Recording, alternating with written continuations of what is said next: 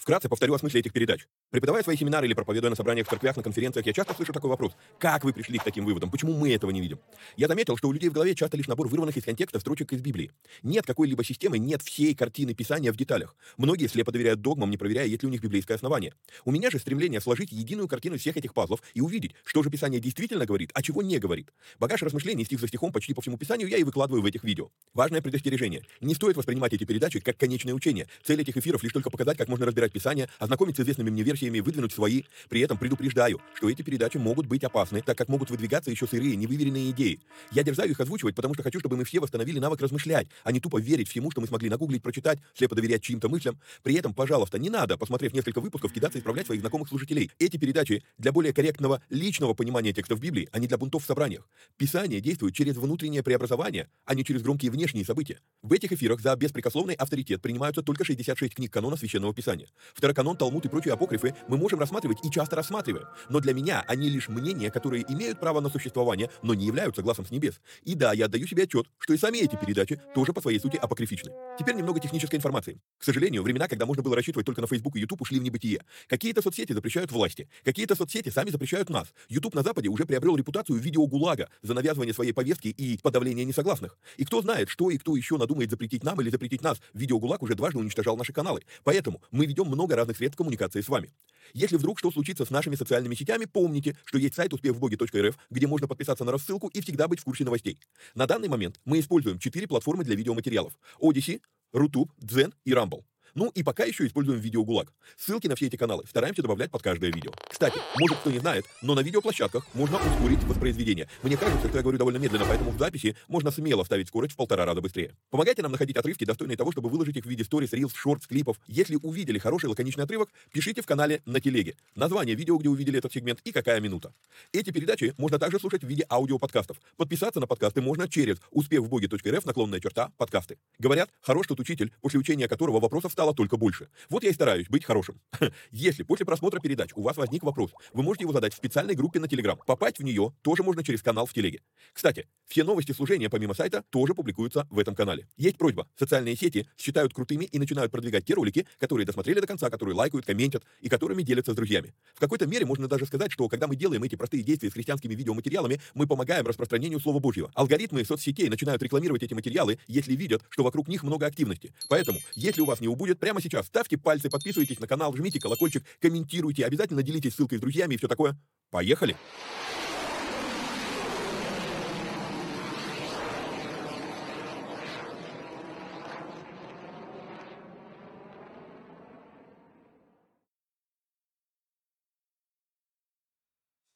Поехали.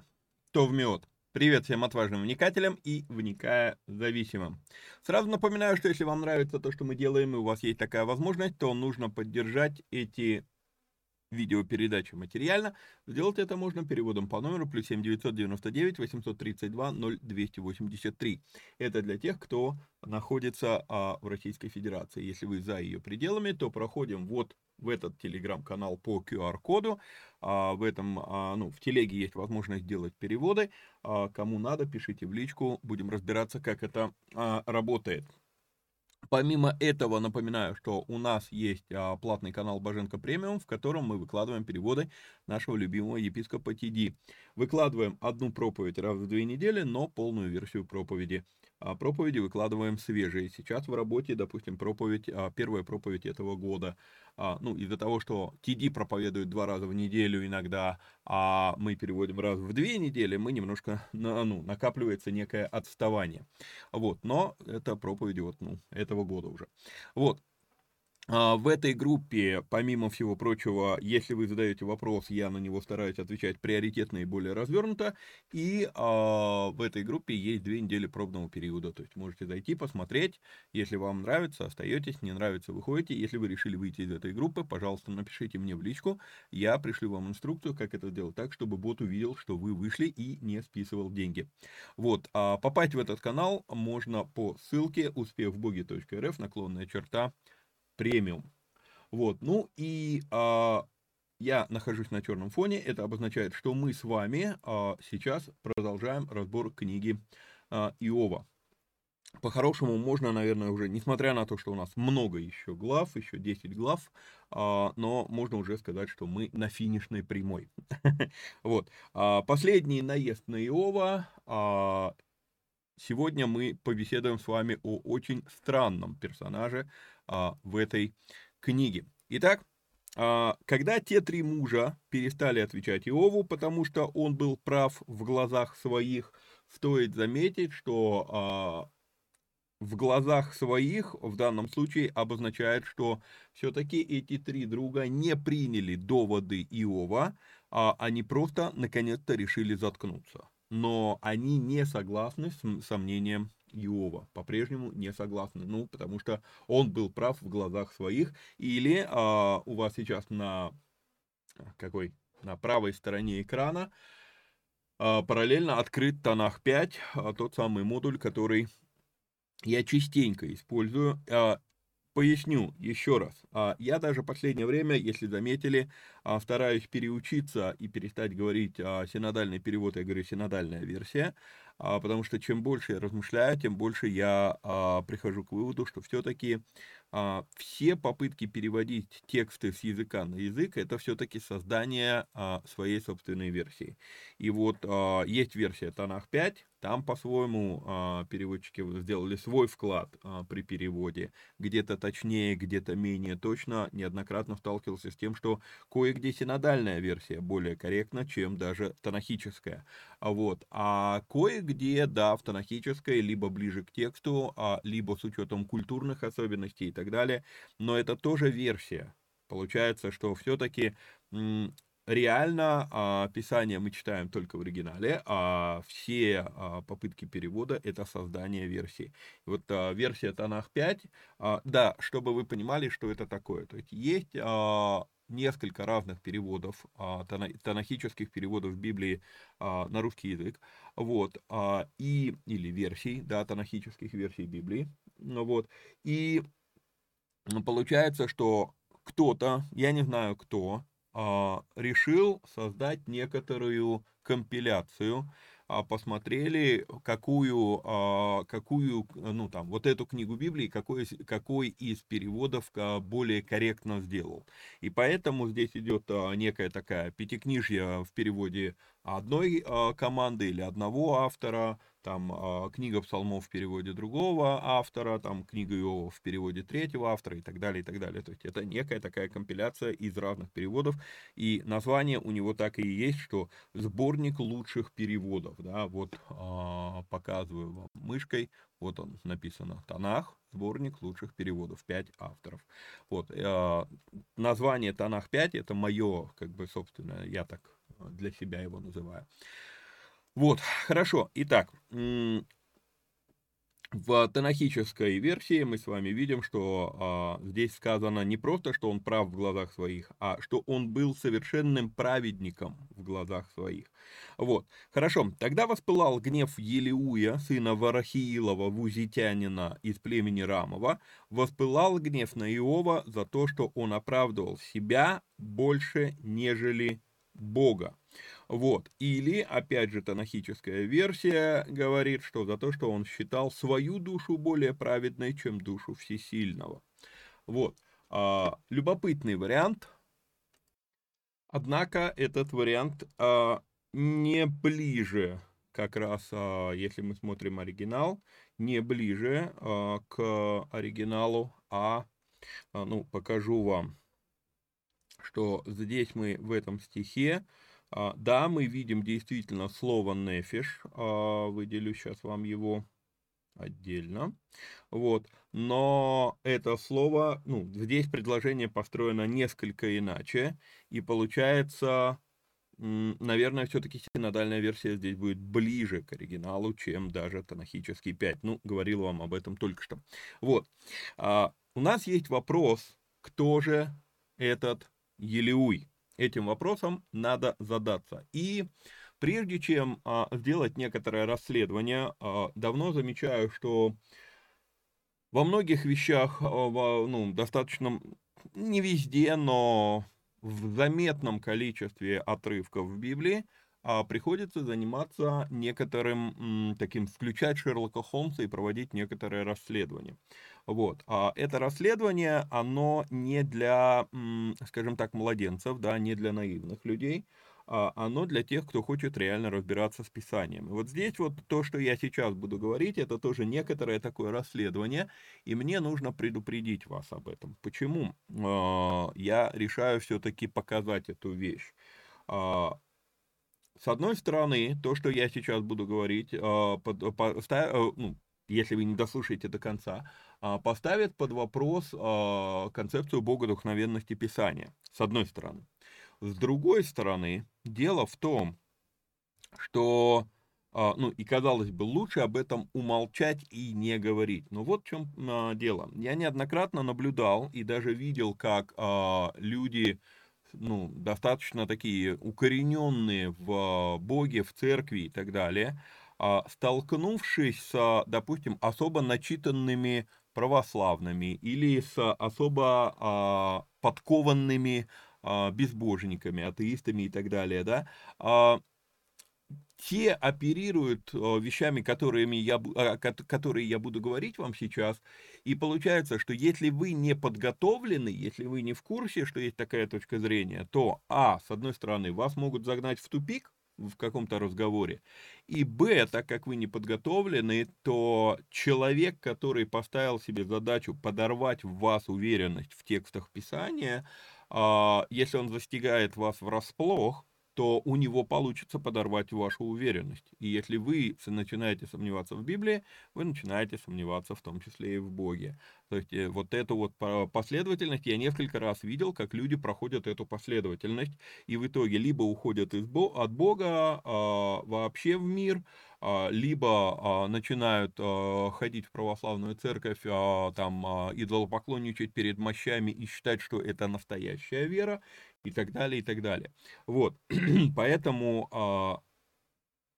вещи, которые я показываю в этих передачах, а, и, и это сложные вещи, некоторые из них, но я их показываю как раз для того, чтобы вы были подготовлены. А есть вот такой взгляд на Писание, а есть вот такой взгляд на Писание, чтобы если вас угораздит быть в дискуссии вот с подобного вида людьми, хотя бы вас это не застигло врасплох. Окей? Итак, а, что нужно а, нам с вами рассмотреть?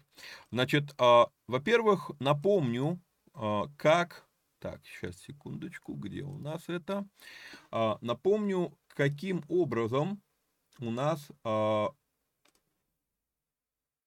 струк, структура этой книги.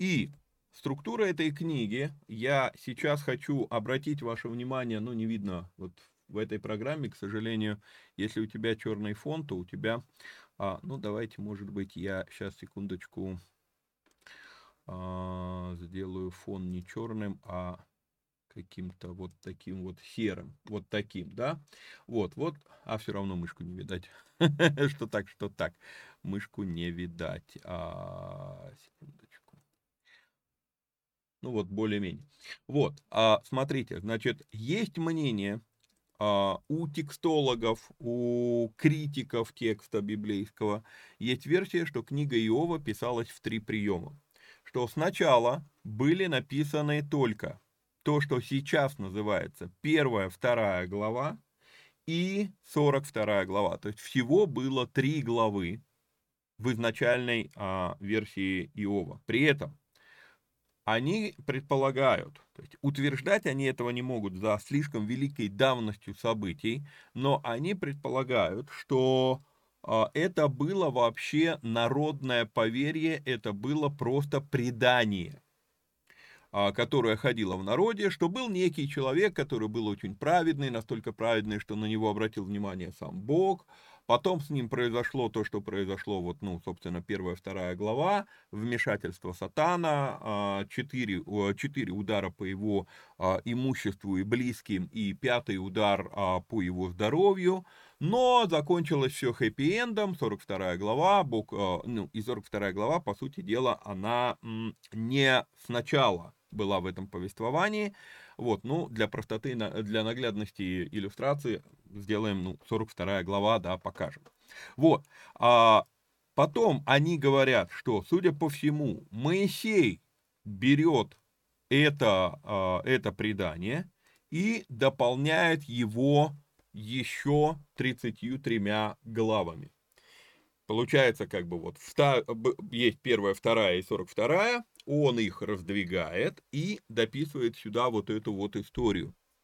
Неизвестно, а, ну, по крайней мере, я не, не запомнил, может быть, я и читал это, но не запомнил. Вот, а, Моисей это просто записал, или Моисей это выдумал по их версии. Но у них, вот у, у а, либеральных богословов, у них есть такая версия. вот, что он добавил еще 33 главы, и всего, получается, было 36 глав. Но потом, когда есть подозрение, что это было во времена Ездры, что когда а, были найдены, была найдена книга закона, вместе с ней якобы была найдена книга Иова, вот, а, давно потерянная а, в Израиле, вот, на тот момент в Иудее уже. И когда они находят эту книгу, то есть мнение, что а, именно Ездра попытался добавить еще а, вот эти вот речения Елеуя. Почему-то у меня это сместилось, не знаю почему. Вот так вот это должно быть. И в итоге мы получили книгу на 42 главы. Вот, то есть есть, это просто есть такое мнение. Вот, надо понимать, что когда мы говорим про э, написание этой э, книги Моисеем, ну, классическое, скажем так, консервативное а, богословие говорит о том, что, судя по всему, эта книга написана а, ну, Моисеем, вот, а, и написана в том виде, в котором она есть. Покажу вам хронологию. Эту хронологию я еще рисую только. Хронология Ветхого Завета, она еще не готова. Но просто, чтобы вы понимали, как по времени происходит. Вот у нас 1446 год до нашей эры – это год получения Моисеем десяти заповедей. Вот. И а, события Иова – это события, которые происходят ну, до 1941 года. Как видите, разбежка, а, 45 года, разбежка в 500 лет. Вот. Естественно, Моисей не является свидетелем этих событий, если эти события а, были на самом деле. Мы с вами уже обсуждали этот вопрос, что есть мнение, есть вероятность, что все-таки Иов это чисто поэтический персонаж, а, ну, для наглядности, скажем так, это персонаж на уровне кот-ученый, да, который ходит по цепи кругом. Вот. А, то есть либо это был ли на самом деле Иов или нет, мы не можем ничего сказать, мы не знаем. Вот. А, и поэтому то есть, остается этот вопрос, это настоящий персонаж, или это метафорический персонаж, или это эпический персонаж и так далее. Вот. Почему вот это все показываю? Потому что э, действительно наблюдается такая вещь. Ну, например, э, если мы смотрим на текстологический анализ, если мы сделаем текстологический анализ книги Иова, то вроде как все написано на иврите, но очевидно, что это иврит трех разных времен, трех разных эпох. Чтобы было наглядно, тоже приведу вам пример, что обозначает три разные эпохи в одного языка. Ну, а, если я вам сейчас скажу «Иже еси на небеси», вы вроде все поймете, о чем речь, но будет понятно, что это вообще э, церковнославянский старорусский язык. Да? То же самое время, если вдруг а, я что-то описываю и говорю, допустим, я, я говорю на русском языке, но я говорю, а, допустим, использую слово телефон, то, а, вернее, скажем так, если в, труда, если в материалах Пушкина мы вдруг находим слово телефон, то мы понимаем, что слово телефон было как-то странно попало, ну, добавлено, потому что во времена Пушкина телефонов не было. Ну, просто в качестве примера. Или там, допустим, а, заим, ну, телефон тоже заимствованное слово. А если там я вдруг в каком-то старом древнем материале, ну, как не древнем там, в материале двух-трех сот, сот летней давности я вдруг встречаю слово блогер, я понимаю, что это слово, оно не отсюда. И вот когда делается текстологический анализ книги Иова, то становится очевидно, что это три разных а, эпохи иврита. Вот. А, я не могу лично этого утверждать, моих навыков не хватает для, ну, в знании иврита, а, там, они, ну, у меня они поверхностные, я могу более-менее разобраться, что происходит в предложении, а вот так вот, чтобы сказать, что это язык разных эпох, сразу говорю, у меня нету а, моих личных компетенций для этого, но как бы вот есть а, такие утверждения у текстологов, вот. Но даже если отложить в сторону текстологию, то становится странно, Почему, когда мы с вами читаем о появлении друзей Иова, а, да, вот, и услышали трое друзей Иова, и описаны, ладно, трое друзей Иова, но описано, что каждый из них, э, так, подождите, он, э, экран не обновляется опять, вот, э, опис, а, описано имя, описано откуда они пришли, все. То есть, ну, почему здесь не упоминается Елеу, если он потом вдруг а, откуда ни возьмись, выскакивает и а, начинает звучать в этой книге. Вот, вот с этого, собственно, вот с этого начались изыскания, кто же такой Елеуй у текстологов, у богословов, потому что, ну как, не было, не было и вдруг появился. Что это такое? Вот, нигде ни слова, ни полслова про него, и вдруг в 32 главе нас знакомят с ним, и а, причем ну, ему, отдел, а, ему отведены 6 глав в этой книге, то есть есть основания действительно задуматься, что ну, ну, ну действительно, это как-то похоже на позднюю вставку. Когда Бог говорит к, Елифа, э, к, к Елифазу в 42 главе, показывал вам неоднократно этот э, стих, 42 глава 7 стих, да, то здесь мы с вами э, видим, что Господь говорит Елифазу Фимонитянину, «Горит гнев мой на тебя и на двух друзей твоих за то, что вы говорили о мне не так верно, как раб мой Иов». Уточняется двух друзей. И судя по тому, как этот текст написан, мы понимаем, что 42.7 это, это ну, если, если брать теорию о, двухступень, о трехступенчатом появлении этой книги, что сначала был народный эпос из трех глав, и потом, а, получается, ну, Моисей туда добавил 33 а, главы, то получается, что вот этот стих тоже добавлен Моисеем, потому что друзья в, в, в изначальном эпосе друзей Иова не было вообще. Вот.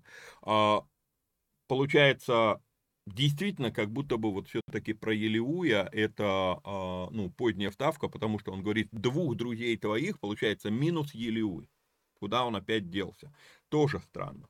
Вот. А, третья странность, которая здесь возникает по этой книге. Если посмотреть, то эта книга, она относится к доеврейскому периоду. Еще раз покажу вам вот эту картинку. А что такое доеврейский период. То есть Евер, хотя и появляется до Авраама, а, и мы с вами можем увидеть, что, по сути дела, а, Иов, последний год, последний год жизни Иова, да, это первый год жизни Авраама. Но надо понимать, ну не могли они пообщаться, в, в, ну, однолетний Авраам ну, никак не мог пообщаться с Иовом. Вот. Его предок Евер, а, где-то там три или четыре рода до Авраама, а, появляется это имя, но людей не называют евреями в честь Евера, не называют евреями до Авраама. То есть именно Аврааму приклеится вот, это вот, а, вот, это, вот этот термин евер, который потом перерастет в наше русское слово еврей, которое мы используем. Вот. По, по, ну, то есть получается ну, до, до еврейский период. Эта, эта книга описывает до еврейский период. А, какие у нас есть э, доказательства этому? У нас доказательства этому заключ, а, наход, а, как, а, доказательством этому является то, что не имя Иова, не имя трех его друзей не являются еврейскими именами. С точки зрения лингвистики, а, не, ну, они не являются еврейскими именами. Надо понимать а, такую вещь. Есть, есть эта версия, а, что Иов был все-таки современником Моисея. Да, вернусь сюда что получается, как бы, ну, сейчас прям даже покажу вот так вот, да, то есть они где-то как-то вот так вот это воспринимают, что э, Иов был современником а, Моисея, что они общались. А, да, есть такая версия, она мне известна, но в этой версии так много дыр, что я не, ну, не могу воспринимать ее сколь-нибудь адекватной версией. Так вот, все имена, упомянутые в этой книге, не, не являются еврейскими именами с точки зрения лингвистики. Однако имя Елеуй – это уже еврейское имя. Это еще один довод в то, чтобы считать, что речь Елеуя является поздней ставкой. Вот.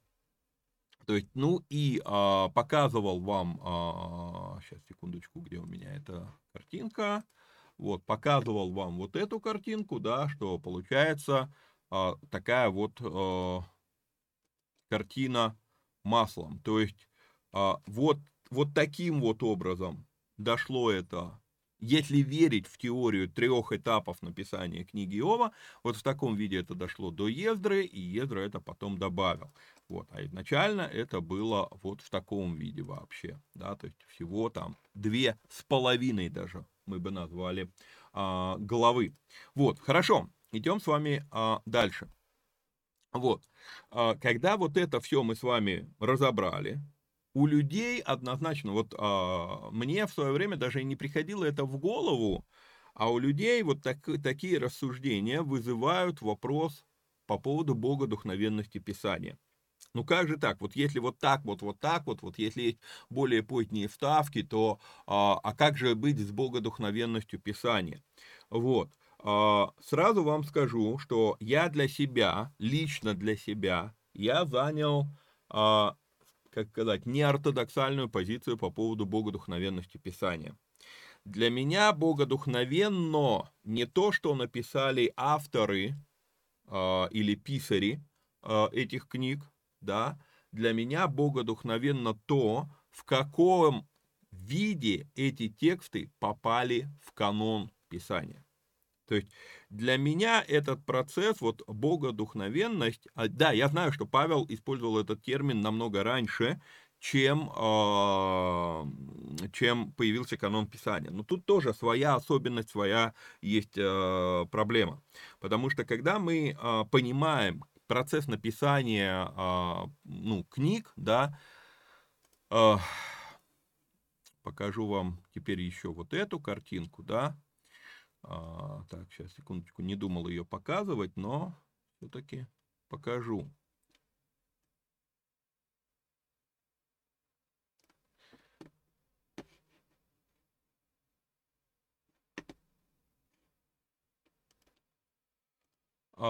Апостол Павел употребляет этот термин богодухновенно, да, все Писание богодухновенно, он его употребляет во втором Тимофею, а, ну, он пишет это в 66 году. Так как канон Писания новозаветных книг был составлен намного позже, то этот термин не может распространяться, если мы берем чисто вот как Павел имел это в виду, то этот термин не может распространяться ни на одну из книг, которые написаны касательно Нового Завета. Вот. А получается, что Павел имеет в виду Ветхий Завет. И у меня есть подтверждение к этому, под, под, э, подтверждение, если мы почитаем с вами 2 Тимофею, ну, а про богодухновенность говорится 3 глава, 16 стих, но если мы с вами посмотрим с 15 стиха, то Павел конкретно говорит Тимофею, ты из детства знаешь священные писания, которые могут умудрить тебя во спасение верою во Христа Иисуса. Все писание богодухновенно. То есть это единая мысль в этих двух стихах. Вот, и когда мы вот это видим, то мы понимаем, что Павел, ну, с детства, как, как, как Тимофей мог быть наставлен с детства в новозаветных книгах? Досидите до конца, я не говорю, что новозаветные книги не богодухновенны да, но когда мы смотрим, как Павел это применяет, это слово, оно однозначно распространяется только на канон Писаний Ветхого Завета, так называемый иудейский канон, Вавилонский канон, там, а, ой, вылетело из головы, был второй канон, вот, а, Иерусалимский и Вавилонский каноны, вот, а, так вот, дело в чем, Дело в том, что как мы сегодня относимся, мы сегодня относим 2 а, Тимофею 3.16 к тому, что мы с вами видим как Библия 66 книг. На основании чего? На основании того, что вообще концепция богодухновенности Писания, она, Павел ее озвучивает относительно Ветхого Завета, Теперь мы распространяем эту же концепцию на Новый Завет, и эта концепция должна, э, английское слово есть в голове, русское, э, запечататься, закрыться где-то. А где она закрывается? Она закрывается не книгой Откровения, она закрывается решением Вселенского собора о том, какие книги они назвали богодухновенными, и тем самым канон был запечатлен. То есть вот это вот, вот это, ну, это сложный процесс, но нам нужно понимать, что ну, концепция богодухновенности, она не такая уж и простая. То есть это тоже, это целая, э, ну, целая наука. Вот. Поэтому, когда мы с вами говорим, используем этот термин, да, то я для себя сформулировал это очень просто. Для меня Писание Бога духновенные не в том виде, в котором они изначально были написаны. Мы это с вами уже неоднократно обсуждали. А они для меня лично, я для себя решил а, занять такую позицию, что для меня Писание Бога духновенно в том виде, в котором оно было, а, в каком оно вошло в канон. Именно поэтому более ранние манускрипты для меня не являются более вескими манускриптами. Вот, мол, более ранние манускрипты, в них каких-то там стихов не находится, и поэтому давайте мы их уберем из текста Библии. Нет, не уберем, по той причине, что вот богодухновенность а, фиксируется, запечатлевается, а, как сказать, а, бетонируется в момент, когда составлен канон. Канон тоже составлялся в несколько этапов. А большинство а, как бы, а, людей говорит о том, что канон был составлен в IV веке. В том виде, в котором мы его сегодня знаем, все-таки он был составлен уже в IX веке. Вот. Ну, это отдельная большая тоже история. Так вот, почему я такую позицию занял? Потому что я считаю, что Бог достаточно всемогущ, чтобы контролировать и процесс становления канона. Все, то есть вот.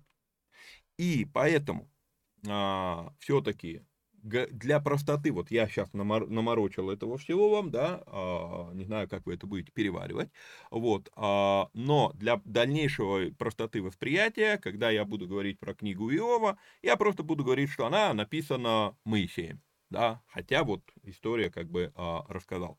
В ее нынешнем виде она для меня богодухновенна, и еще раз повторюсь, зачем нам знать все эти заморочки? Да за тем, что а, иногда встречаются более образованные, ну, понимаете, вот а, одна из проблем, а, я не помню, кто из православных, кстати, недавно относительно, ну, там, вопрос может быть там 5-10 лет, но кто-то из православных э, из РПЦ а, сказал мысль, которая, она может быть оскорбительна для многих протестантов, но она, ну, невероятно в точку. Он говорит, протестантизм это религия для ПТУшников. То есть, ну так, что-то где-то слышали звон, но не знаем, где он может, нам уже пора выходить из этого, так вот, из этого состояния. А, и, и вот тут вот получается вот эта проблема, что если мы как, останемся приверженцами религии для ПТУшников, да, то есть вот, ну, вот это вот простота Евангелия там и так далее, сколько раз слышал эти а, нелепые заявления, мы дойдем до этой фразы Павла, вы увидите, там вообще не об этом, вот, а, не о нашей наивности и безграмотности. Ну вот. Но дело в чем? Дело в том, что если вы в жизни, если вас угораздит, меня угораздивало неоднократно а, встречаться с людьми, которые будут более начитаны, чем вы, хотя и даже атеисты, не верующие в Бога, есть религиоведы, которые, они знают Писание получше вас. И они знают всю критику Писания. Люди, люди науку построили вокруг того, как оспаривать э, тексты Библии. И если вы будете, вот, ну, если вас угораздит встретиться с, этим, с такими людьми, да, то а, и вы будете к этому не готовы, вам кто, никто не покажет вот эту вот а, вещь заранее, то, ну ладно, что вы не сможете в споре победить, это не важно вообще, победили вы в споре или нет. Но не поколеблет, не, не подорвет ли это ваша уверенность в текстах Библии, и в, а, а, а из текстов Библии приходит уверенность в Боге. И вот тут вот момент, да, то есть э, это вопрос вообще того, останетесь ли вы в Боге или нет. Вот, э, вот знание вот о таких текстологических проблемах Библии, реально это, ну, на сегодня это вопрос того, останетесь ли вы в Боге. Идем с вами дальше. А, так, 42 глава еще рано. А, тогда воспылал гнев Елиуя, сына Варахиилова, вузитянина из племени Рамова. Мы видим с вами, вот он сын Варахиила, он сам вузитянин, он из племени Рама, но ни одно из этих трех имен ничего конкретного нам не дает проследить, мы не можем, кто это такой. И вот, кстати, вот то, как это перечисляется, и он из племени Рамова или из семейства Рама, это тоже говорит за более позднюю ставку, потому что уже, а, ну вот со времен Моисея, они начинают отслеживать, кто из какого колена, кто из какого племени в Иудее, потому что 12 колен Израиля и так далее. То есть во времена Иова это было не актуально. Поэтому вот тут вот тоже момент такой, который м, непонятен. А, вот. А, так, воспылал гнев его за то, что он оправдывал себя больше, нежели Бога, а на трех друзей его воспылал гнев его за то, что они не нашли, что отвечать, а между тем обвиняли Иова. Вот. А, и я здесь пишу такой комментарий, что интересно, что он в гневе на друзей, что они обвиняли его, а не, обли, а, а не обличали. Вот. А, при этом в итоге он сам ска скатится на обвинение. Вот. И а, мы тоже часто думаем, что ну вот ты слушаешь речи других людей, да, и ты думаешь, я сейчас лучше скажу. А в итоге, получается, хотели как лучше, получилось как всегда. Вот, потому что речь Елиуя, ничем она не лучше. Он реально прям вот, ну, это фейспалм, это, ну, это лицом в грязь, прям, а, а грязь оказалась навозом. А, причем коровье. Вот, то есть вот, вот его речь, она вот, вот так вот будет э, выглядеть, когда мы ее э, внимательно, вникательно будем читать. Елеуй ждал, пока Иов говорил, потому что они летами были старше его. Когда же Елеуй увидел, что нет ответа в устах тех трех мужей, тогда воспылал гнев его. И отвечал Елеуи, сын Варахиилов, узитянин, и сказал, «Я молод летами, а вы старцы, поэтому я робел и боялся объявлять вам мое мнение». Вот. А, возможно, возможно, вот эти три стиха, да, с 4 по 6, они и, если мы придерживаемся консервативной точки зрения, а, консервативного отношения к Писанию, то, возможно, они и есть объяснение, почему про, ну, про Илиуя не было сказано ни слова, он, и почему он вдруг берется из ниоткуда. Он слишком молод, а, возможно, он и рангом не вышел. Что я имею в виду рангом не вышел? Мы можем дать место другой версии про Елиуя. И другая версия про Елиуя, она для меня находится вот здесь. Иова, первая глава, 14, 15, потом 16, потом 17, короче, до 19 стиха. Что мы здесь с вами видим? Мы с вами видим здесь любопытную вещь, что э, вот на, все погибли, спасся только я один, чтобы возвестить тебе. Да? А потом мы с вами видим, еще один приходит, спасся только я один, чтобы возвестить тебе. Дальше мы с вами видим, спасся только я один, не буду тратить времени на выделение, вот, чтобы возвестить тебе. А, дальше мы с вами видим в 19 стихе, спасся только я один, чтобы возвестить тебе. Мы видим с вами, что а, скот погиб на, на пахоте, но один слуга спасся. Все погибли, но один спасся. А, потом стада на выпасе. Скот погиб, но спасся только я один. Похитили верблюдов. Все, все, ну там все, кого убили, кого увели, спасся только я один. Да, дети гибнут, дети Иова. Спасся только я один. То есть мы видим с вами, что четыре слуги приходят к Иову рассказать о э, катаклизме, о катастрофе, которая с ним случилась. Куда потом делись эти четыре слуги, и не является ли Елиуй одним из этих слуг? Может быть, эти слуги и сидели там вместе с Иовом, и один из этих слуг в конец уже оборзел, да, и, и дерзнул говорить при старцах. И не только дерзнул говорить при старцах, но еще и а, он, а, ну, наезжает на Иова.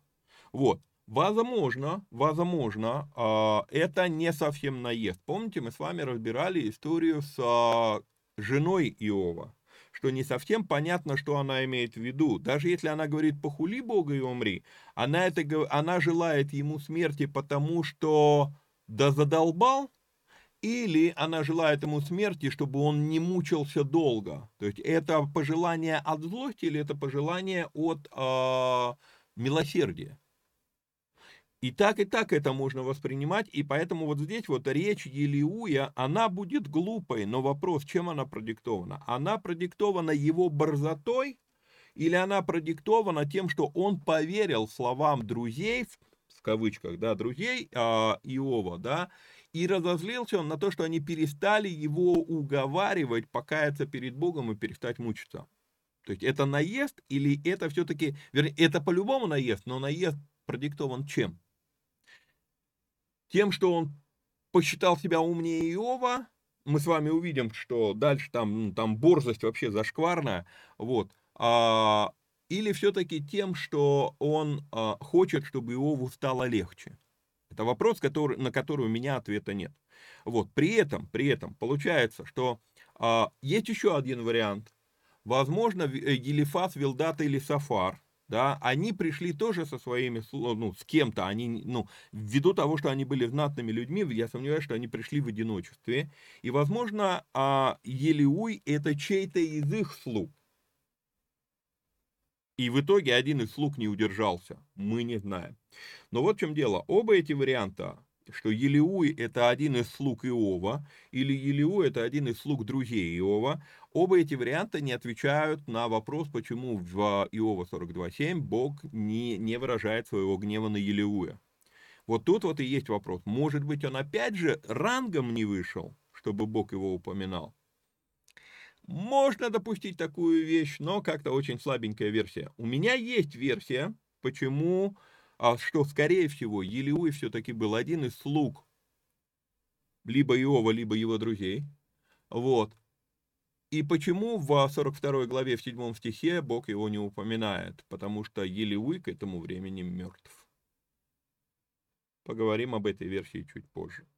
Я говорил сам себе, пусть говорят дни, да, ну, зачитаю еще раз. Я, э, ну, и сказал, я молод летами, а вы старцы, поэтому я робел и боялся объявлять вам мое мнение. Я говорил сам себе, пусть говорят дни, и многолетие получает мудрости, а, то есть, ну, как бы, вот на этом стихе, на, на седьмом стихе, а, базируется еще одна версия. Есть версия, что Елеуй был учеником Иова. Вот. А, по правилам Востока, ученик может говорить только тогда, когда старцы закончили говорить. И получается, если прошлая версия подразумевала слуг или рабов, и один из них оборзел и заговорил, то здесь все совсем иначе. Ученик должен говорить, но только тогда, когда либо мудрецы дали ему слово, наставники его, учители, да, либо замолчали, высказали все, вот тогда молодые могут говорить. Вот, и Поэтому тогда становится вполне себе логично, что он заговорил. Но опять же, это не отвечает на вопрос, почему в 42.7 Бог к нему не высказывает претензий. И почему он не был упомянут ранее. То есть вот тут вот, ну, по-прежнему вот этот вопрос висит. Вот. А, я говорил сам себе, пусть говорят дни, многолетие получает мудрости, но дух в человеке и дыхание Вседержителя дает ему разумение. Немногие то мудры, и не старики разумеют правду. Кстати, девятый стих, да, у нас есть даже поговорка такая, что мудрость приходит с возрастом, правда, к некоторым возраст приходит в гордом одиночестве. Вот, немноголетние мудры и не старики разумеют правду, поэтому я говорю, выслушайте меня, объявлю вам мое мнение и я. Вот я ожидал слов ваших, вслушивался в суждения ваши, доколе вы придумывали, что сказать. Я пристально смотрел на вас, и вот никто из вас не обличает Иова и не отвечает на слова его. Да, то есть а, любопытно, а, что имеет в виду здесь а, Елеуй. А, мы столько глав разбирали их речи, а он говорит, вы ничего не говорите и не обличаете, и не отвечаете на слова его. Возможно, речь идет о том, что никто не отвечает на возвышенную речь Иова или на притчу, как мы это разбирали в одном из прошлых эфиров с вами, что ну, в, танахическом, а, в танахической версии это названо а, а, притчей. Вот, возможно, то есть он подождал, он ждал, что ну вот Иов так долго говорил свою возвышенную речь, и он ждал, ждал, что кто-то из этих троих ответит. Но когда уже он видит, что они сдулись, они выдохлись, он говорит, я вижу, вы выдохлись. Ну, тогда, пожалуй, скажу я. Не скажите, мы нашли мудрость. Бог опровергнет его, а не человек.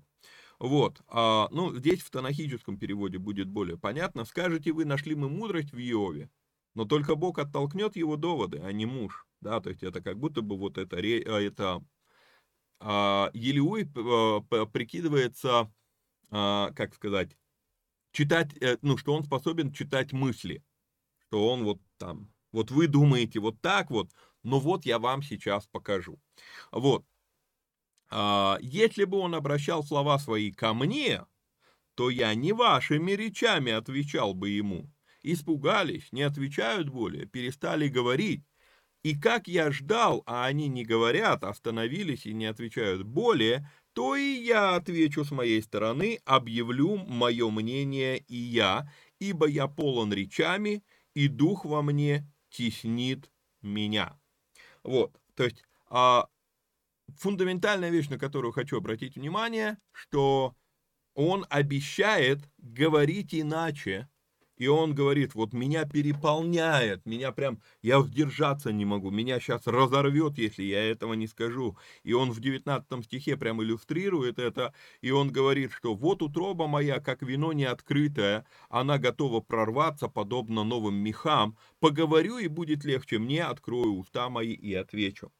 А, ну, то, как вот он, какое вступление он к этому, к своей речи делает – я это называю замах рублевый, удар копеечный, потому что, и, и еще раз повторюсь, очень часто мы попадаем в такую же ловушку, мы начинаем думать, что ну вот я сейчас как скажу, а когда ты это попытался сказать, получилось просто пук. Вот. А, я себя ловлю на этом э, частенько, да, то есть ты слушаешь там дискуссии людей, там, ну, там, сидим мы с братьями, общаемся, да, и вот там два брата, там, допустим, там, или несколько братьев между собой, там, и ты думаешь, ну, вы же не видите сути, сейчас я вам, сейчас я вам скажу, вот, и когда, и до тебя очередь доходит, и ты такой, ба-ба-ба-ба-ба-ба-ба, и понимаешь, что ты всего лишь повторил то, что они говорят уже последние три часа. И вот, вот у Елиуя как раз, вот, ну, замах рублевый, да я вам сейчас, я объясню, да вы тут все не, не понимаете его речь, она не выдержит критики, когда мы начнем ее анализировать. Вот. А, поясню по 19 стиху, э, вот эта иллюстрация, вино не открытое, а, она готова прорваться, подобно новым мехам. А, когда ну, у, у, у вина в процессе винокурения у него, дело, у него есть три этапа. И первый этап это этап, когда виноград перемололи, его оставляют, с виноградной кожицы, там дрожжи живут на, ней, на этой кожице, вот, и эти, эти дрожжи, они называются винные дрожжи, вот, и они вот начинают, то есть как только сок ну, мы же ягоды подавили, раздавили, раздавили, сок, в этом соке сахар, глюкоза или как там она, фруктоза, вот, и дрожжи начинают пере, пере, перерабатывать этот сахар, вот, а начинает выделяться газ углекислый, так как, по, ну, как сок он густой, то получается много пены лезет, и вот в этот момент ни в коем случае нельзя закрывать сосуд. Я не знаю, ну, я слышал, э, говорят, что даже стекло рвет. А, если закрыть, а, ну, закупорить в этот момент банку, то ее может, ну, даже стекло может разорвать, не знаю. Вот. А уж в те времена использовались меха. И вот он здесь говорит, подобно новым мехам, да, как вино не открытое. Вот на этом первом этапе, я, я не знаю, как это выглядело, потому что, э, ну, на мезге... А, ну хотя, когда с мезги потом вино снимают, то там тоже идет бурное брожение идет бурное брожение на мезге, потом без мезги, а потом тихое брожение, и оно там может длиться, я не знаю, там годы. Вот. А, или, не знаю. Вот. Но вот это вот в момент бурного брожения, а, меха ни в коем случае нельзя закрывать, закупоривать, они должны быть открыты, чтобы этот лишний газ углекислый газ, он выходил. Иначе просто раздует и порвет в клочья. Вот, это то, а, это то, как описывает свое состояние. То есть он настолько в гневе, что его сейчас просто порвет, если он этого не скажет. Но я хочу, чтобы мы с вами обратили внимание на 20 стих. «Поговорю, и будет легче мне, открою уста мои и отвечу». Я хочу, чтобы вы обратили внимание, что, и, а, что Елиуй, он не говорит для пользы Иова. Я выделил вам это слово. Он говорит для пользы себя. Уж извините меня за такое, за, за, за такое слово в данном контексте, да, но Ио, э, Елеуй как бы говорит, позвольте мне облегчиться здесь, иначе меня порвет. Вот, то есть он, он про себя здесь заботится. Вот это тоже очень а, любопытный нюанс в этом тексте. На лице человека смотреть не буду и никому не ста, и никакому человеку льстить не стану, потому, потому что я не умею льстить. Сейчас убей меня, Творец мой. А, мы сегодня не успеем с вами разобрать 33 главу, но в 33 главе мы с вами увидим, что э, Елеуй возомнил себя Богом вообще. То есть это, это невероятное, невероя... это человек, который, зан... э, ну, понимаете, он действительно юнец, Потому что вот этот вот юношеский максимализм, вот этот вот юношеское бунтарство, он, он, он уподобит себя Богу а, в следующей главе, причем сделает это дважды. Вот. А, и когда вот он здесь говорит, сейчас убей меня, Творец мой, он имеет в виду, а, ну, если ты не хочешь, чтобы я от тебя говорил, то лучше убей меня. И я знаю, что это очень а, циничная э, версия, но я все-таки думаю, что Бог по его слову и поступил, но сначала дал ему высказаться. Мы с вами уже говорили, что с точки зрения вечности смерть человека – это не ущерб для Бога, в том плане, что человек покидает материальную жизнь, но душа, ну, душа бессмертна. Тело смертно, душа без. Вот, бессмертна. И поэтому, а, в принципе, с точки зрения вечности, переход человека из, из материального мира в нематериальный мир – это не ущерб для Бога. И поэтому, а, с одной стороны, да, это страшная вещь, когда люди умирают а, не своевременно, но вот с позиции духовного мира это, это воспринимается совсем по-другому.